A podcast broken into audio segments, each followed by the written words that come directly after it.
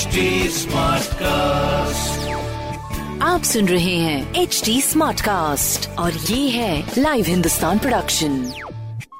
नमस्कार, आप सुन रहे हैं कानपुर स्मार्ट न्यूज, जहां आप हर रोज सुनेंगे अपने शहर कानपुर से जुड़ी बड़ी खबरें।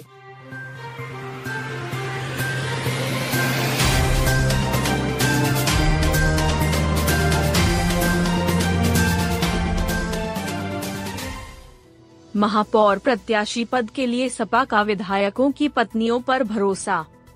समाजवादी पार्टी के पैनल में दो ऐसी महिला दावेदार हैं जो विधायकों की पत्नियां हैं। इन्हें जिताऊ माना जा रहा है। इन दोनों महिलाओं के धर्म भी अलग हैं। एक महिला दावेदार पर जातिगत आधार पर बेहतर उम्मीदवार माना गया है, दूसरी उम्मीदवार का गणित समुदाय को लेकर बैठाया गया है। पार्टी के राष्ट्रीय अध्यक्ष अखिलेश यादव से सलाह के बाद उच्च स्तरीय बैठक बुलाई गई है। इसमें तीन महिलाओं के पैनल को तैयार किया जा रहा है, इसे हाईकमान को भेजा जाएगा। गुरुवार को महापौर प्रत्याशी के नाम की घोषणा संभव है। फिलहाल दोनों विधायकों की पत्नियों से भी वार्ता जारी है, तीसरे नाम पर भी चर्चा होगी। दिल्ली मुंबई की तरह सेंट्रल पर भी बैटरी कार सुविधा। सेंट्रल स्टेशन से सफर करने वाले दिव्यांग और बुजुर्गों के लिए राहत भरी खबर है। यहां दिल्ली मुंबई की तरह बैटरी चालित कार सेवा गोल्फ कार्ट शुरू कर दी गई है। एक कंपनी के सी एस आर फंड के सौजन्य से सुविधा मुहैया हुई है। अग्रिम आदेश तक यह सेवा मुफ्त रहेगी। सेंट्रल पर रोजाना औसतन बत्तीस हजार दिव्यांग बुजुर्ग ट्रेनों से आते जाते हैं। कानपुर से रोजाना पौने दो लाख यात्री सफर करते हैं।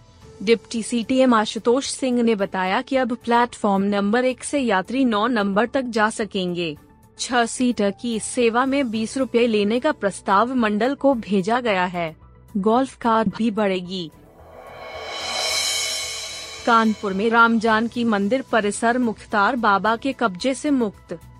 शत्रु संपत्ति रामजानकी मंदिर परिसर में बिरयानी बेच रहे मुख्तार बाबा पर कार्रवाई हो गई।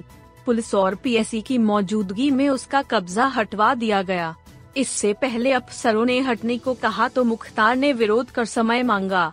उनके साथ भीड़ सड़क पर आ गई। अधिकारियों का घेराव करने का प्रयास किया, हालांकि भारी पुलिस बल देखकर किसी की नहीं चली। आखिरकार मुख्तार खुद ही गाड़ियों पर सामान लदवा कर घर भिजवा दिया। अफसरों ने चेतावनी दी कि फिर से कब्जा न करें। मुख्तार बाबा पर नई सड़क हिंसा में फंडिंग करने का आरोप है। अभी हाल में ही बाबा की दुकान सील कर दी गई थी। जाम की तुरंत मिलेगी सूचना, ट्रैफिक नियम तोड़ने वालों की खैर नहीं। अब किसी चौराहे पर जाम लगा तो जिम्मेदारों के पास तुरंत सूचना पहुंचेगी, वे इससे निपटने के उपाय कर सकेंगे। अगर किसी ने ट्रैफिक नियम तोड़ा तो कार्रवाई से बच नहीं पाएगा। इसके लिए इंटीग्रेटेड कमांड कंट्रोल सेंटर को चार जोन में बांट दिया गया है। इससे ट्रैफिक की मॉनिटरिंग आसान हो जाएगी। D C P traffic Raveena Tyagi ने कंट्रोल सेंटर से ट्रैफिक की निगरानी के लिए नई व्यवस्था बनाई है। सभी जिम्मेदारों को आवश्यक निर्देश भी दिए हैं। मोती झील स्थित कमांड कंट्रोल में I T manager Rahul Sabharwal से भी डी सी पी ने वार्ता की।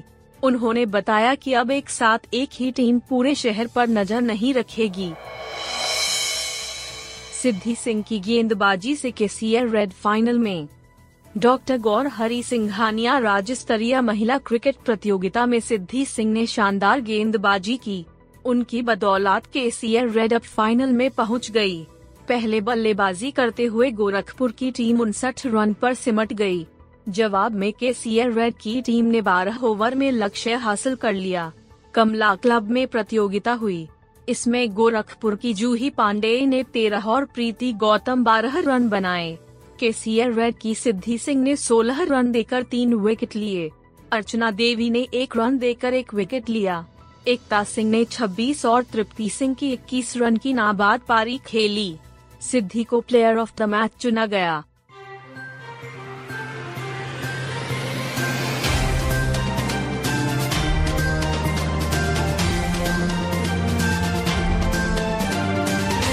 आप सुन रहे थे कानपुर स्मार्ट न्यूज, जो की लाइव हिंदुस्तान की प्रस्तुति है। इस पॉडकास्ट पर अपडेटेड रहने के लिए आप हमें फेसबुक, इंस्टाग्राम, ट्विटर और यूट्यूब पर फॉलो कर सकते हैं। हमारा हैंडल है at the rate H T smart cast. ऐसे और पॉडकास्ट सुनने के लिए log on to W W W dot H T smart cast dot com. आप सुन रहे हैं एच टी स्मार्ट कास्ट और ये था live Hindustan production H T smart cast.